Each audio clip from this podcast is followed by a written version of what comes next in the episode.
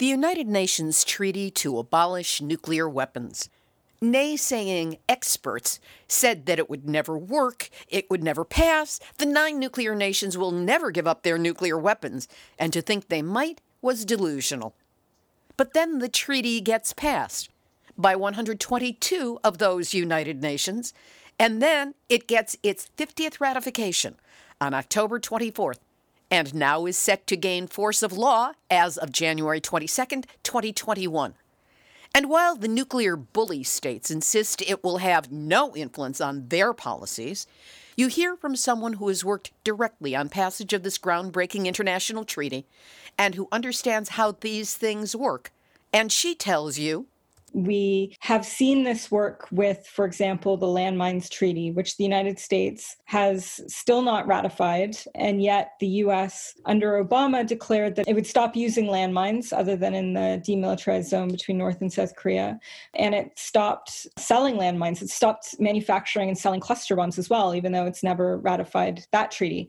So we can see the ways that over time, the stigmatization impacts that international law has, even on countries countries that refuse to be bound by the treaty are still very, very impactful. Well, when you realize that stigmatizing nuclear weapons under international law has the power to galvanize action against them, even in countries that don't sign onto the UN treaty, you catch a glimmer of hope that there just might be a way out of that deadly, uncomfortable seat that we all share. Nuclear hot seat. What are those people thinking? Nuclear hot seat. What have those boys been drinking? Nuclear hot seat. The corium is sinking. Our time to act is shrinking, but our activists are linking. Nuclear hot seat. It's the bomb. Welcome to Nuclear Hot Seat, the weekly international news magazine bringing you up to date on all things nuclear from a different perspective. My name is Libbe HaLevy. I am the producer and host, as well as a survivor of the nuclear accident at Three Mile Island from just one mile away. So I know what can happen when those nuclear so called experts get it wrong. This week, a celebratory interview on what it took to conceptualize, strategize, and pass into law the United Nations Treaty to Abolish Nuclear Weapons. We talk with Ray Acheson, director of Reaching Critical Will, the disarmament program of the Women's International League for Peace and Freedom, otherwise referred to as WILPF. Miss Acheson is one of many civil society activists who worked for more than a decade to get the treaty formulated, strategized, passed, and ratified. She was in a lot of the rooms where it happened and will share with us what it was like to be there. And we'll also get a rebuttal to last week's NPR Science Friday with Ira Flatow that touted floating nukes off the coast of, say, New Jersey as a terrific idea. Not. The rebuttal is coming from Paul Gunter, director of the Reactor Oversight Project for Beyond Nuclear. We will also have nuclear news from around the world, numbnuts of the week for outstanding nuclear boneheadedness, and more honest nuclear information than anyone is paying attention to right now because, hey, the U.S. election. All of this news is coming up in just a few moments. Today is Tuesday, November 3rd, 2020, and here is this week's nuclear news from a different perspective. First, an update on the United Nations Treaty to Abolish Nuclear Weapons. The mayor of Nagasaki City has repeated his call for the Japanese government to ratify the UN treaty banning nuclear weapons, adding that Japan knows more about the horrors of nuclear weapons, having suffered two atomic bombings during wartime. And while Finland did not participate in the negotiations leading up to the treaty and did not vote for it, public opinion is in favor of the treaty, with one poll showing that 84% of Finns would support signing it. Three parties in Finland's coalition government also want the country to join. In Utah, the smart rats are jumping off the ship as three more Utah cities voted this week not to move forward with an unproven, first of its kind nuclear power project. Bountiful, Beaver, and Heber are the latest municipalities to exit the small modular nuclear reactor pursuit, following in the footsteps of Murray, Kaysville, Lehi, and Logan. Bart Miller, Heber Light and Power's chief financial officer, said, There's enough things wrong with this project that it made it really scary. We're just a bunch of little utilities in the state of Utah trying to do a $6 billion nuclear power plant. That's seven cities down, 22 to go.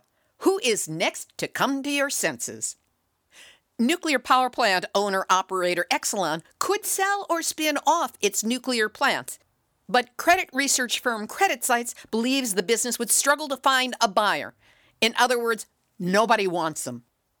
Research scientists from Harvard University say that areas around fracking sites have up to 40% more airborne radioactive particles and suggest not living within 12 miles of a fracking location because it could make you sick.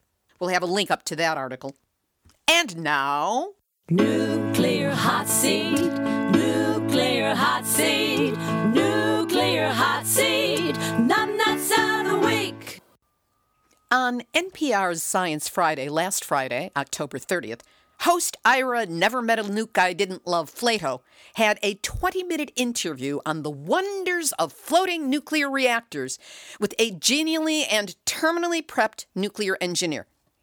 While Flatow lobbed prepared puffball setups, hardly a journalist's probing questions, at this engineer, at the very opening of the segment, he dismissed any objections to nuclear in a single run on sentence. After subtly equating objection to nuclear as a Halloween worthy fright, boo, he went on to dismiss all concerns, saying with only the slightest hint of condescending smirk to his voice, you know the arguments for and against nuclear expensive to build, potentially risky to run. We don't need them because we can develop enough green energy to do without them. And no one wants one in their backyard, unless, of course, you live in France, where they happily draw most of their power from, get this, non polluting nuclear power plants. And after that lie, he goes on to blah, blah, blah, all the program nuclear industry talking points, including the lie that nuclear energy generation is carbon free. When between the entire nuclear fuel cycle's carbon intense mining, manufacturing, transporting, to say nothing of the forever radioactive waste management and carbon 14 production during energy generation, it most definitely is not carbon free. Hey, Ira! You're always accusing those who oppose nuclear as having a bias. How about some balance to your pro nuclear bias? Where is the fairness doctrine when we need it? This is why Ira Flatow and Pseudo Science Friday on NPR, you are this week's Nuclear hot seat, week. Well, I couldn't leave it at that without getting a countering opinion, which came first in the form of an extremely articulate Facebook post by Paul Gunter, director of the Reactor Oversight Project for Beyond Nuclear. Once I read that, I just knew I had to bring Paul on the show to share his thoughts with all of you. Paul Gunter, great to have you on such short notice for us here on Nuclear Hot Seat. Well, thank you very much for having me. On NPR's Science Friday, just yesterday, October 30th, host Ira Flatow had on a very I would call him slick and well rehearsed pro nuclear engineer who was touting floating nuclear reactors offshore as the perfect place to put them. And he did cite possibly off the coast of New Jersey. What's wrong with this picture? First of all, it's this is nothing new. In fact, Westinghouse had the original plan back in the 1960s, early 70s to float nuclear power stations off the coast of New Jersey for the what they called the Atlantic Nuclear Project. And these were Westinghouse ice condenser reactors because they were going to float them on a barge. The containment system for the reactor, which is a, the chief safety system to contain a severe accident, was smaller than the other standard size reactors. And it also was light on concrete and rebar. The idea was that they would float these reactors outside of uh, major populations which would not require an evacuation planning zone. So they were going to essentially build an undersized containment system for a nuclear power station. And rather than rely on a robust containment, they were going to put in a compensatory measure, which were um, hydrogen igniters, so that the hydrogen gas that might be generated during a nuclear accident would be burned off by these electrical igniters inside the containment rather than accumulate into an explosion that could disintegrate the containment like we saw at Fukushima. But early on in the 70s, groups like the Union of Concerned Scientists, chiefly uh, Robert Pollard, who was a whistleblower that resigned from the Nuclear Regulatory Commission because clearly the agency and the industry were compromising safety for money. And that's exactly what this Westinghouse design was to do. The thing that really disturbed me about the um, Science Friday interview was that the reactor engineer that was being interviewed said that that project lost its customers. And in fact, if he had really been up on his homework, he would have known that the uh, U.S. Nuclear Regulatory Commission, Westinghouse, and several utilities went ahead and constructed 10 of these reactors around the United States on land because they didn't trust building them out at sea. So these containment systems that were identified as vulnerable to severe accident failure have been built on land. These include Watts Bar Unit 2, Catawba 1 and 2, and several other reactors that are now operational. They're even getting license extensions, but the containments are very likely to fail if they're subjected to severe accident conditions, just like we saw with the uh, GE Mark 1s at Fukushima. Another point that Flatow made equated floating nuclear reactors with reactors that are now in use on U.S. aircraft carriers and submarines. Is that a fair equivalency? No. And the reason being that, you know, one of my mentors, Robert Pollard, the same engineer who exposed these inferior containments for these ice condenser reactors, you know, he basically said you can build a safe nuclear power station or you can build an affordable nuclear power station. But you can't do both. And the idea of building propulsion reactors that are built by the US government military, these are smaller reactors. They do run at a risk. They all generate nuclear waste, which ultimately is a safety issue because there is no management system for nuclear waste. But to build offshore power reactors that float, these are commercial ventures. I think that what we have seen time and time again is that these commercial ventures don't make money. And so the operators, the electric utilities, are put in this position of they will sacrifice safety margins to build profit margins. That's why we're seeing so many reactors closing because they are not able to maintain that differentiation between safety and profit. And so they're clearly sacrificing safety for these uh, financial margins. And some are not even able to do that. And therefore, you're seeing more and more reactors closing. Ira Flatow has kind of a reputation within our movement as putting out pieces that are very pro nuclear, but not showing the opposite side of the coin, not providing balance. Has there been an attempt by you and Beyond Nuclear or other groups that you know to get on his show? And if so, what, if anything, has been the response? Even more broadly, it's uh, National Public Radio, NPR.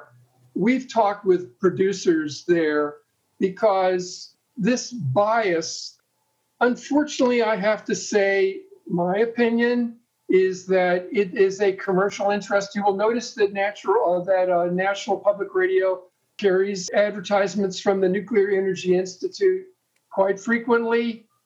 And we've experienced an imbalance in carrying messages contrary to the uh, nuclear industry. And it, it's not just Science Friday, but we've seen the same bias occur on All Things Considered and Morning Edition. I think that they sort of figure, and again, I'm referencing producers, that the um, anti nuclear movement carries a bias that's less credible than the pro nuclear movement has its own bias. Well, let's see what we can do about getting a copy of what you've said and our response to the producers at NPR and see whether anything will make a dent. For now, Paul, thanks so much for making yourself available here on Nuclear Hot Seat. Thank you again for having me, Libbe. Paul Gunter, Director of the Reactor Oversight Project for Beyond Nuclear. By the way, the full list of the 10 nuclear reactors built on land in the U.S. using this lesser containment structure are Catawba 1 and 2 in South Carolina, Cook 1 and 2 in Michigan, McGuire 1 and 2 in North Carolina, Sequoyah 1 and 2 in Tennessee, and Watts Bar 1 and 2, also located in Tennessee between Chattanooga and Wattsville. If you live anywhere close to any of these, you might want to drop a note to Ira Flatow or his handlers on Twitter at iraflato.com.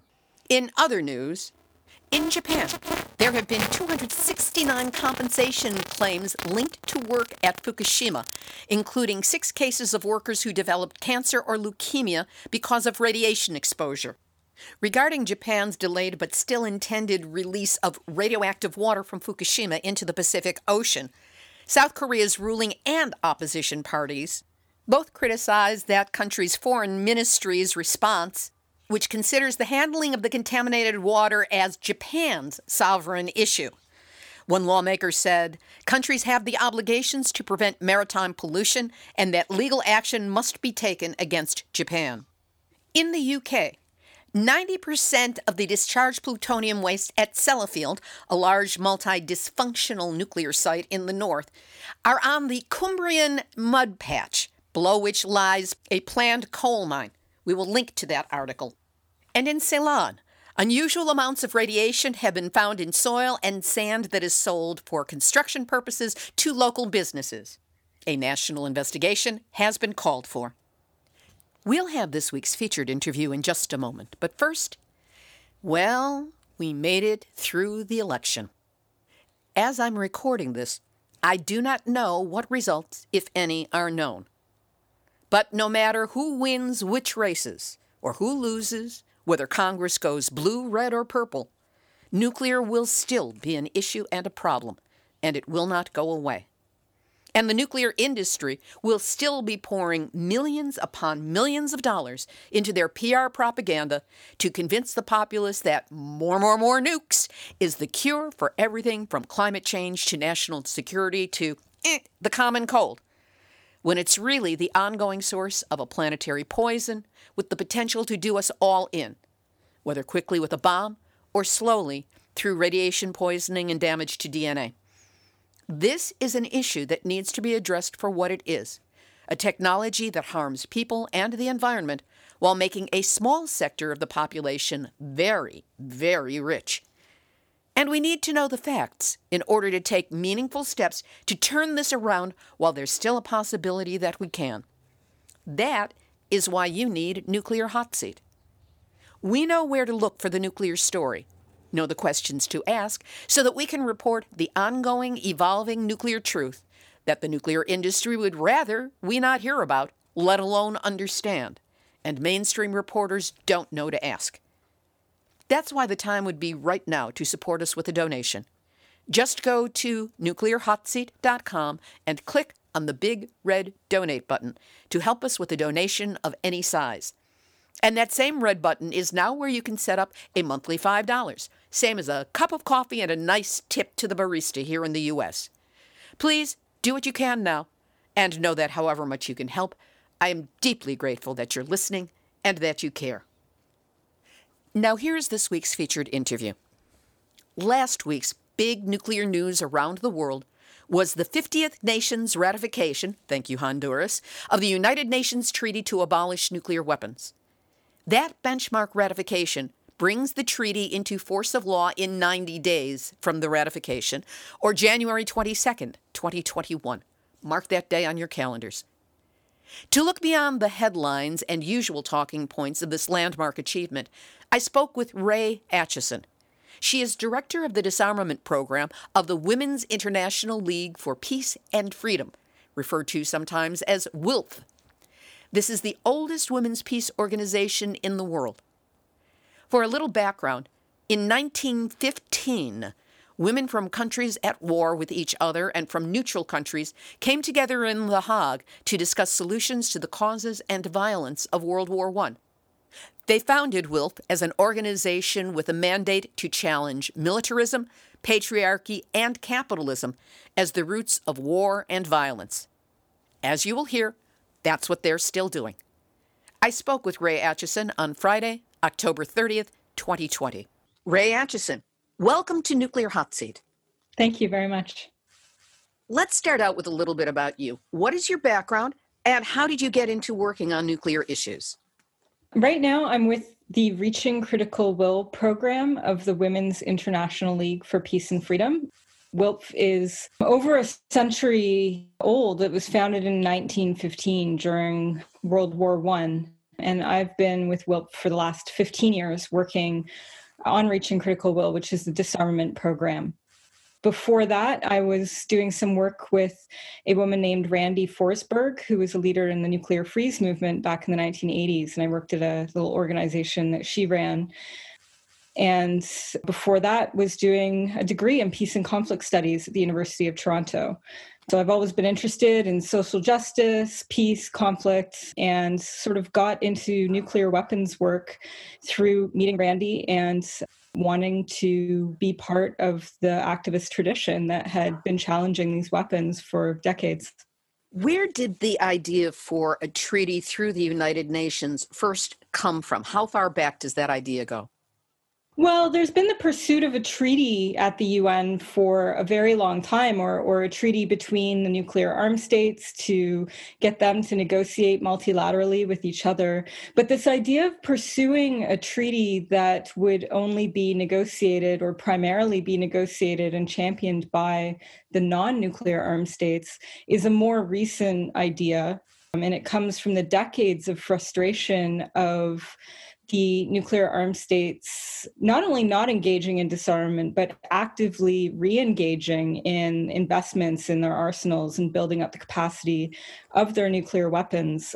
And so that sort of came out of the last cycle of meetings around the Nonproliferation Treaty in 2010 and looking at then under the Obama administration, the rhetoric for disarmament that was not matched by actual policies or practices and looking at from that time on the lack of engagement by the nuclear armed states and the deliberate walking back of all of their commitments over years that they'd made. So it was partly because of that, but it was also in part because of the lessons that we learned from the banning of landmines and cluster bombs, which were both done through treaties, not at the United Nations, but through interested states that were really concerned about the humanitarian effects that these weapons were having on civilians around the world.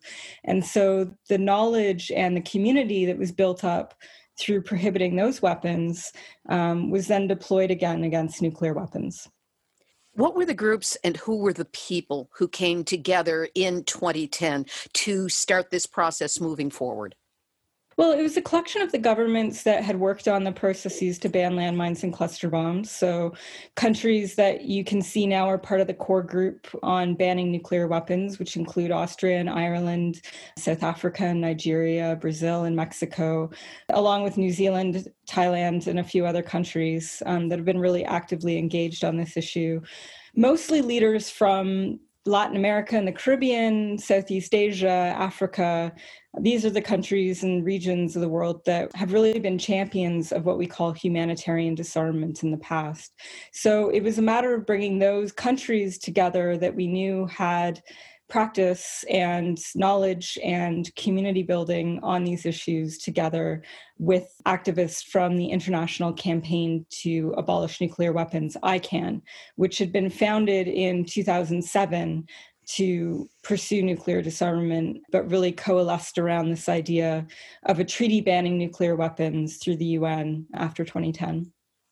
When you started moving forward, was there any particular response from longstanding activists or people who may have engaged in this pursuit in the past that perhaps was not supportive of the idea of taking this route to nuclear disarmament? Absolutely. There was a lot of people that were concerned that doing anything without the nuclear armed states would not be effective. Some worried that it would let them off the hook, that it would just add obligations onto non nuclear armed states that have already committed never to develop nuclear weapons. Some articulated concerns that it could undermine the Non-Proliferation Treaty or the Comprehensive Nuclear Test Ban Treaty or other international agreements that had already been reached on nuclear weapons, or that it would detract attention away from the pursuit of elimination of existing arsenals. So yeah, there was there was definitely critique from the nuclear armed states, from nu- nuclear supportive governments, but also from activists in the anti-nuclear movement for sure. How did this roll forward? What were some of the initial goals and what were some of the benchmarks that were met in the process of moving forward towards this ban? Well, one of the first things that we put concerted effort into was really educating a new generation of diplomats and government officials and also activists on the humanitarian and environmental impacts of nuclear weapons. Of course, there'd been a lot of work on this done in the 1960s and the 1980s, but new generations of actors working on these issues weren't as familiar, I think, with a lot of that work. And there was a lot of scope to update studies on environmental impact and impact on economics and on food production and on climate as well, in the context of what we now know about climate change. So, really amplifying a lot of that material, bringing together UN agencies in a way that hadn't been done before, as well, the UN Environment Protection Program, the UN programs dealing with protection of civilians and human rights and the International Committee of the Red Cross so, having all of these bodies as humanitarian aid agencies or environment programs speak together to say that there was no possible way we could grapple with the effects of nuclear war or even a single nuclear weapon detonation and what impacts that would have on our global society. That was where we put our attention initially, because that was what really turned the tide for landmines and cluster bombs, was focusing on humanitarian impacts, moving the debate away from abstract discussions about military necessity and geopolitical strategic needs and things like that, and really focusing on human beings. And so we moved through three conferences, global conferences hosted by Norway, Mexico, and Austria on the humanitarian impacts of nuclear weapons. At the same time, we were holding regional meetings around the world to bring together diplomats and other government officials to talk about these humanitarian impacts issues, but also to talk about what legal and policy lines that they could take globally and building up a global community of actors that was really ready to take action on this issue in the face of pressure from the nuclear armed states and from naysayers that we were contending with as well. Was there a particular turning point in this process where you suddenly saw that you were going to be able to get the acceptance in the United Nations, that initial vote that was taking place? Yes, in 2016, the UN held a open-ended working group, which is, you know, kind of UN jargon for a group that was convened in Geneva at the UN and it was open to all states to participate in. The nuclear armed states boycotted it, as they boycotted each of the humanitarian impact conferences before then. And the sort of the nuclear supportive states or the nuclear umbrella states, they're sometimes called the ones that include US nuclear weapons in their own security doctrines. So that's NATO, the North Atlantic Treaty Organization, as well as Japan, South Korea, and Australia. They all did participate in this meeting. But in some senses were there almost as proxies for the nuclear armed to speak out against the treaty. And it, but this meeting in 2016 was really the first time that the treaty was openly discussed as a major point of policy concern, as something that countries in the world wanted to pursue. And it was at this meeting where there was a vote in August 2016 around whether or not this would be agreed upon in the outcome of this meeting to note that this treaty was something that the majority of countries wanted to pursue. And there was overwhelming support for including it at this meeting. So that was sort of when many of us realized that this was definitely going to happen. It then went to the UN General Assembly, where it was voted on in October and December a resolution to initiate negotiations. And once all of that was in place, once countries had gone on the record as saying they wanted to develop this treaty, we knew there was no coming back from that moment. On July 7, 2017, 122 countries at the United Nations adopted the treaty. You were there. I was fortunate enough to be able to interview Heidi Hutner, who was in the room where it happened when it happened, less than an hour after it did happen. So I have that captured in terms of the excitement. But what was the sense of history or accomplishment, or was it just, well, this is done, now we're on to the next? No, it was a it was absolutely an, a historic achievement. It was amazing to be a part of that in that room there was definitely a sense of of celebration not of self celebration that we did this but gratitude from governments towards the activists and vice versa celebration of the hibakusha the atomic bomb survivors many of whom were in the room with us setsuko thurlow who's a hiroshima survivor gave some of the closing remarks and just moved the entire room to tears of all these governments and all these activists in noting that this moment was really a turning tide against nuclear weapons. And more broadly than that, a moment in history where the majority of countries in the world stood up to power to change something, to change international law, to stake a claim that this is an immoral situation that we've let fester collectively for decades and we're not going to tolerate it anymore and we're going to take action. And the implications of that for international relations beyond the nuclear question i think is yet unknown but will surely have impacts in ways that we can't imagine right now. In that july meeting there were 122 countries that adopted the treaty, but then it had to go to a ratification process. What is the difference between the two, and why did it have to go to this next step? So, the adoption of the treaty at the UN is a matter of governments saying that they support the treaty they want it to exist in international law. The ratification process is a national process that each country has to go through. It's different for every single country. It depends on how their national legislature works. For most countries, it's a process of taking the treaty to parliament, having a debate, and going through what it means, adjusting any national laws to make sure that the country can be in full compliance with the treaty once it's entered into force and making sure that the government is ready to implement it in full. And then it has to go through to the executive offices of the government whatever the configuration might be in the country. So that's usually a process of being signed and endorsed by a president or a prime minister or however the structure works. And then that is brought to the UN to be deposited. So there's many, many steps that most countries have to go through. For some, it only took a few months to complete that process. For some countries that were champions of the treaty, it took several years to go through all of the legislative processes. And there's still many that uh, have been very committed to the treaty from the beginning that are in that process. And so, even though that now we have achieved the 50th ratification for the treaty to enter into force, there's still going to be many more that join the treaty after this point. While this process was going on in the countries, what was the core group of activists who had been such motivators for the treaty to take place? What did your work consist of during that time?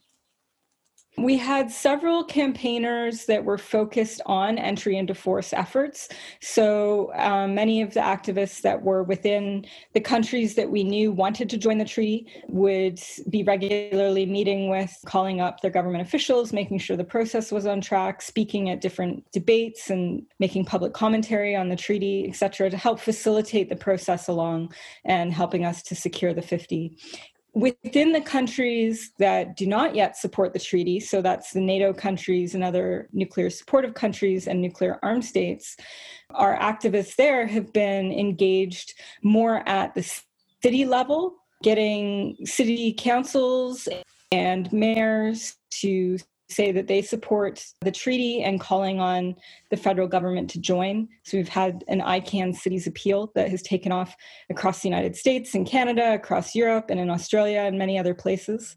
We've also been working with parliamentarians at the national level so that we can have debates within parliament and on the public stage to counter the official government perspective on the treaty. And we've also been working to reach divestment on nuclear weapons. So this is another lesson learned from banning landmines and cluster bombs, but also the work that's been going on around fossil fuels and other industries that are destructive to society and human health and the environment um, is to remove money and economic incentive out of the companies that produce these weapons or these products that cause. So we've been working with banks and pension funds and other institutions, financial institutions around the world. We've had great success with that. Some of the biggest pension fund holders in Europe, for example, in the Netherlands and Norway, um, have already withdrawn funds from nuclear weapon producers. Many of them have cited the treaty in doing so, saying this will soon be international law. Um, and so we're moving our money now. And we can imagine that once the treaty has entered into force next January, that work will become even more amplified as we go forward. Have you been working along with the group Don't Bank on the Bomb, or is that running parallel with the program you have? It's a project of ICAN. Um, it's run by one of ICAN steering group's members, PAX, which is a Dutch peace organization. So they're the ones that have uh, run the Don't Bank on the Bomb project, and that is completely integrated with ICAN's work.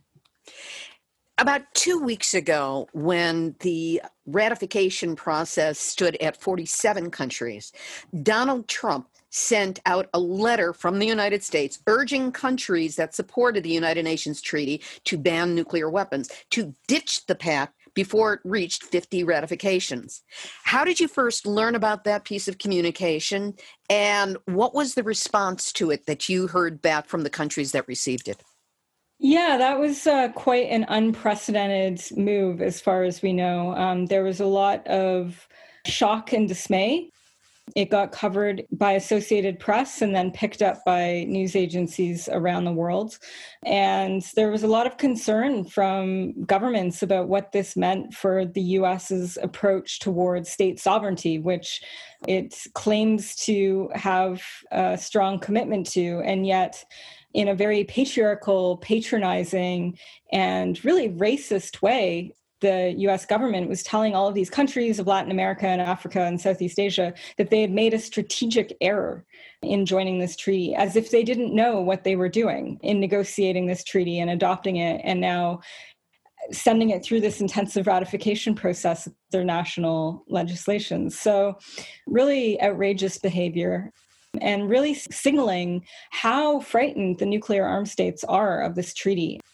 US has been the most public in its pressure on states not to join, but we know that other countries have also engaged in pressure against governments to first it was not to give any credence to the humanitarian debate around nuclear weapons. Then it was to not support the establishment of negotiations of the treaty. Then it was to not join the negotiations of the treaty. Then it was to not adopt the treaty and then it was to not join the treaty. So this there's just been the same pressure at every turn. And at every turn these governments have said no we're doing this. You cannot stop us from doing what is morally and ethically correct and taking a real stand against all of this pressure And we can see in the ways that the nuclear armed states talk about this treaty, the way they try to claim that it won't have any bearing on them, that it won't be binding on them, that it won't create international customary law, as if they can just decree that themselves. It really shows that they know that the normative effects of this treaty, regardless of whether they sign or ratify it themselves, are going to be immense we have seen this work with, for example, the Landmines Treaty, which the United States has still not ratified, and yet the US under Obama declared that it would stop using landmines other than in the demilitarized zone between North and South Korea. And it stopped selling landmines. It stopped manufacturing and selling cluster bombs as well, even though it's never ratified that treaty. So we can see the ways that over time, the stigmatization impacts that international law has, even on countries that refuse to be bound by the treaty are still very, very impactful. And the thing that's really important to recognize with this treaty and with any other is that these changes are not immediate. So, for the detractors that we spoke of earlier that said that it wouldn't have any impact if the nuclear armed states weren't part of it, they're only thinking about immediate near term cause effect day one to day two. And that's really short sighted um, and doesn't really reflect the way that social change works, which is a very iterative process, which will be met constantly by pushback and has to be defended and built upon. And it's really something, it's a collective project that will be ongoing for many, many years. There's been no illusions that this treaty eliminates nuclear weapons overnight but it, the idea that it won't have any impact on the possession of nuclear weapons is just as farcical because really what we're looking at is long term change and we cannot predict what path this will take in the future. But we know that having this tool now in our toolbox puts us in just such a much more powerful position than we were before July 2017. I first became aware of your work because I was on two different Zoominars last week and was very impressed with what you were talking about in the specificity. On Saturday, October 24th, I was watching you and you were saying, well, we've had 49 ratifications so far, and the 50th is imminent. I'm actually checking my cell phone. And I thought that was hyperbole. I thought that was going, yeah, well, you know, 10 days, two weeks, something like that. And less than an hour after it finished, all of a sudden I got an email, I got a text, I got calls, I got Facebook, everything. And we were all dancing the happy dance. What was it like for you? Definitely also dancing the happy dance. Um, it was quite a stressful few days building up to that. Some of my ICAN friends and colleagues were in constant communication with the final few missions that we knew were coming through in those two days. Um, and they were really hoping that this would happen on Saturday, the 24th, because that is United Nations Day. And so UN Day marks the day that the UN Charter entered into force.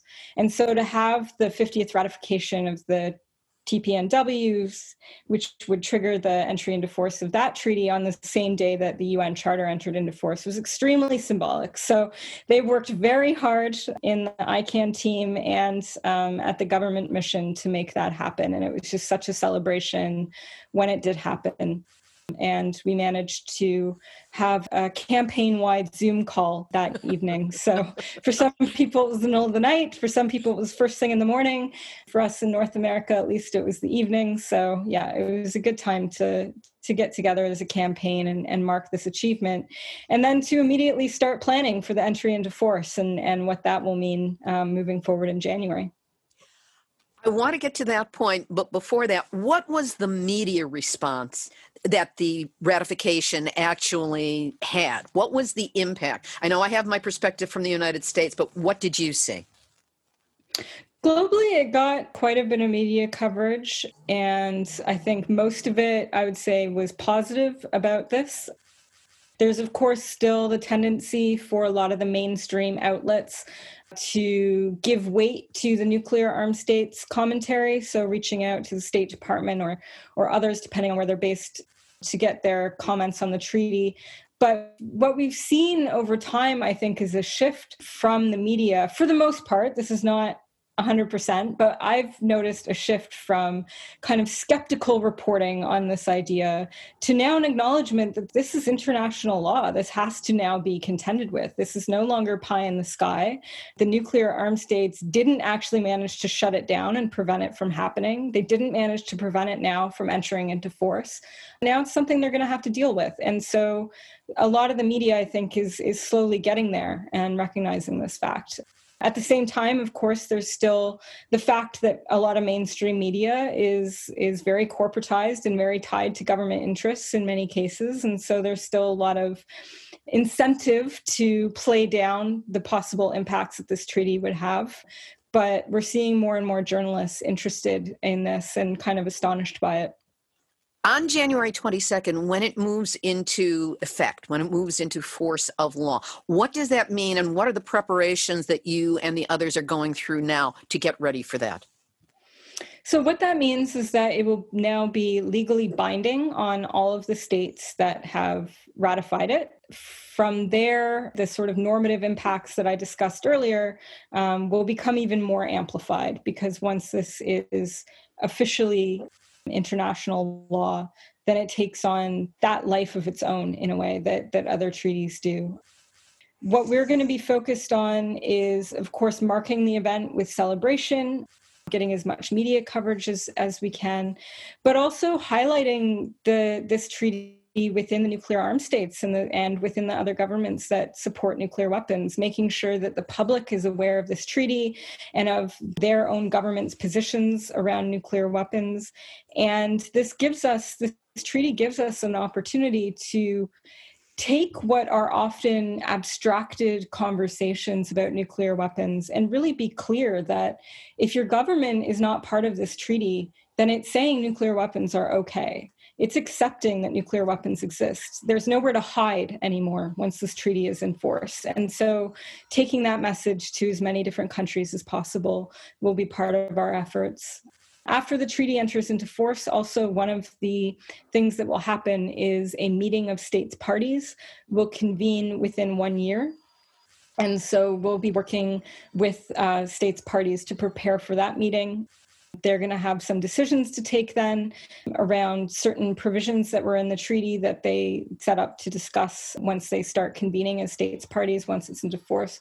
So it'll be a lot of that kind of work going on too. But for the public work, I think we're very keen to, to make sure people know that this is a real thing that their governments now have to grapple with. What are the changes? What are the specifics that are prohibited by the treaty? It is unlawful under this treaty to develop nuclear weapons, to possess them, to test them in any form, to use them or to threaten to use them, to deploy them.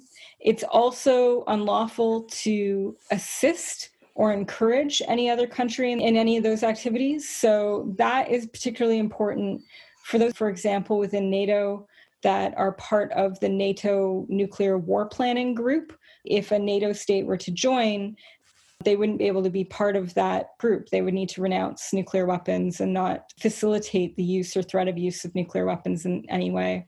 It's also relevant for the NATO states that host US nuclear weapons on their soil. If one of them joined the treaty, they would have to get rid of those nuclear weapons. Even though they don't themselves possess them, they would still have to remove them from their territory.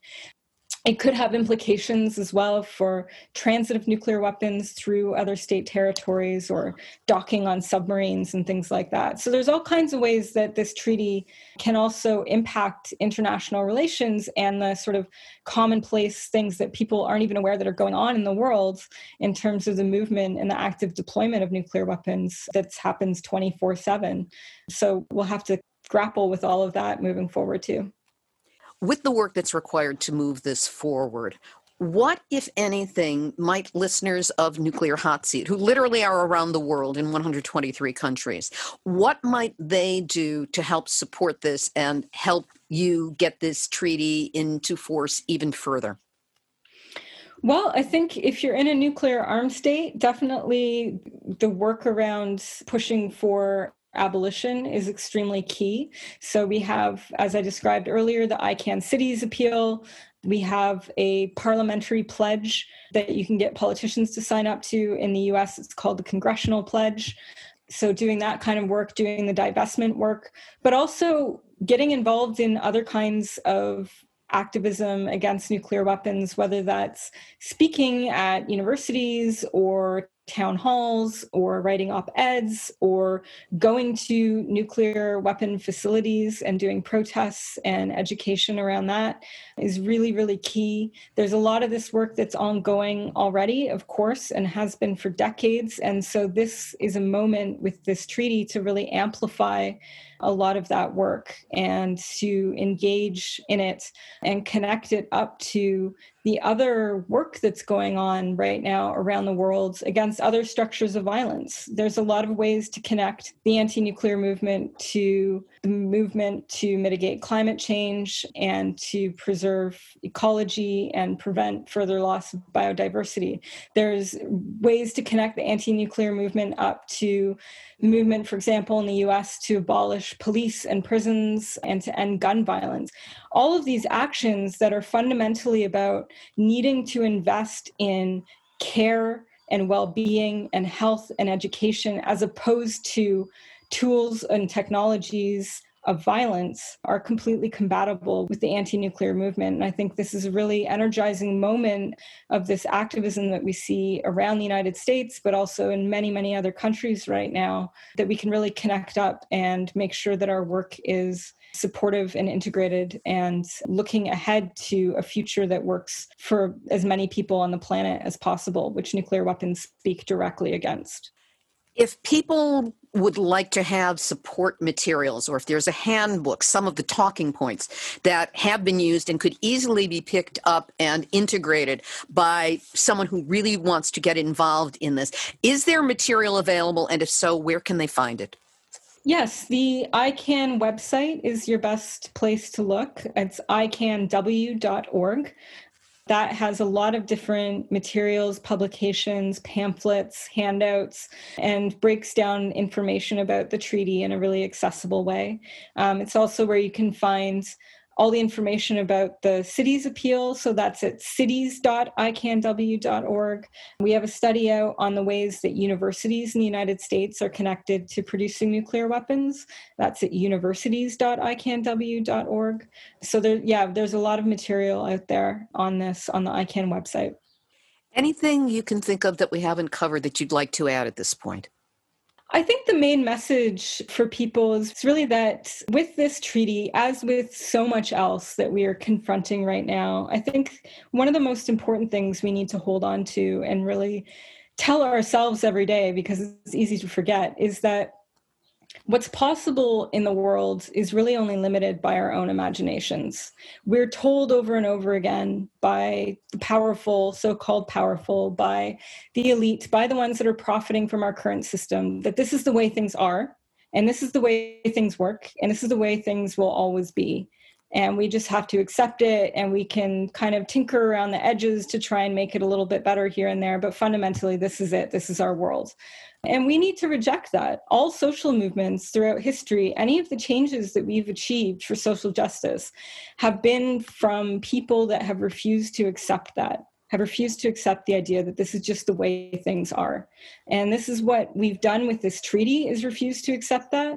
And it's what everyone working for social justice around the world is saying. And we really need to hold that in our hearts and our minds at all times that we don't have to accept what we're told is possible. We invent what is possible. You make my heart feel very good Ray Acheson, thank you so much. thank you so much for the work you have been doing for all these years. And of course, that extends out to the entire ICAN, United Nations, whatever the groups are, whatever the individuals are who have worked on it. And especially thank you for this very thorough understanding of a very important moment in our history and for being my guest this week on Nuclear Hot Seat. Thank you so much. That was Ray Acheson she is director of the disarmament program of the Women's International League for Peace and Freedom, WILPF, which is the oldest women's peace organization in the world. We'll have links up on the website to the International Campaign to Abolish Nuclear Weapons, or icanw.org, and especially the two programs Ray mentioned one to get your cities to support the treaty, and the other for universities. That will be along with resources you can use in presentations that have been put together by reachingcriticalwill.org. As a side note, Ray Acheson has a book coming out in January, and we will keep you up to date on that as well. Activist, activist, shout out, shout out, shout out. First, there were a few inaccuracies that slipped into last week's interview on the climate change nuclear connection. Know that we are working to find the best way to get that corrected information to you and hope to have it within a short time.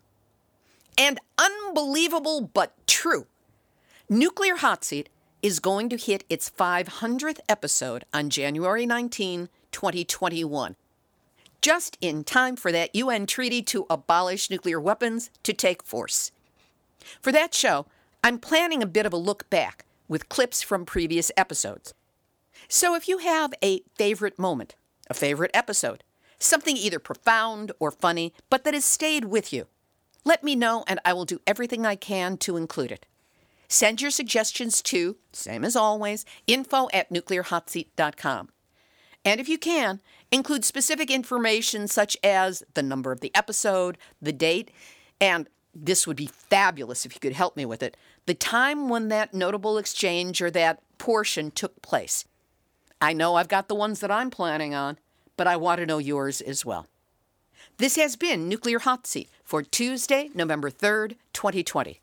Material for this week's show has been researched and compiled from nuclear-news.net, dunrenard.wordpress.com, which is another word for Hervé Courtois, my favorite Frenchman, Beyond Nuclear, the International Campaign to Abolish Nuclear Weapons, the Salt Lake Tribune, Deseret.com, NHK.or.jp, XinhuaNet.com, JapanTimes.co.jp, TheDiplomat.com, Reuters.com, StraitsTimes.com, World.kbs.co.kr, RNAnews.eu, rabble.ca, mariannewildart.wordpress.com, thereader.mitpress.mit.edu, globalzero.org, and the ever co opted Nuclear Regulatory Commission. Hey, we do this show every week, so if you want to make sure you don't miss a single episode, there's an easy way to do it go to nuclearhotseat.com, scroll down to the yellow opt in box, put in your first name, put in an email address. Once a week, that's all, we don't bug you. Once a week, we will send you an email with a link to that week's show as soon as it posts and a brief list of some of the items that you will find in it. If you prefer, you can also subscribe on any of the major podcast platforms because we are out there everywhere. And realize that you, who are listening to this, are the eyes and ears on the ground in all your various locations that this show relies upon to be kept up to date on everything that's happening. So if you have a story lead, a hot tip, or a suggestion of someone to interview, send an email to info at nuclearhotseat.com, spell it out. We'll put it in the queue. We'll see if we can follow up and get that information out to everyone else. This episode of Nuclear Hot Seat is copyright 2020, Libbe, HaLevy, and Heartistry Communications. All rights reserved, but fair use allowed as long as proper attribution is provided. This is Libbe HaLevy of Heartistry Communications, the heart of the art of communicating. That, as former Soviet Prime Minister Nikita Khrushchev famously said of the aftermath of a nuclear war, the living will envy the dead. To which we add, let's not ever find out for real.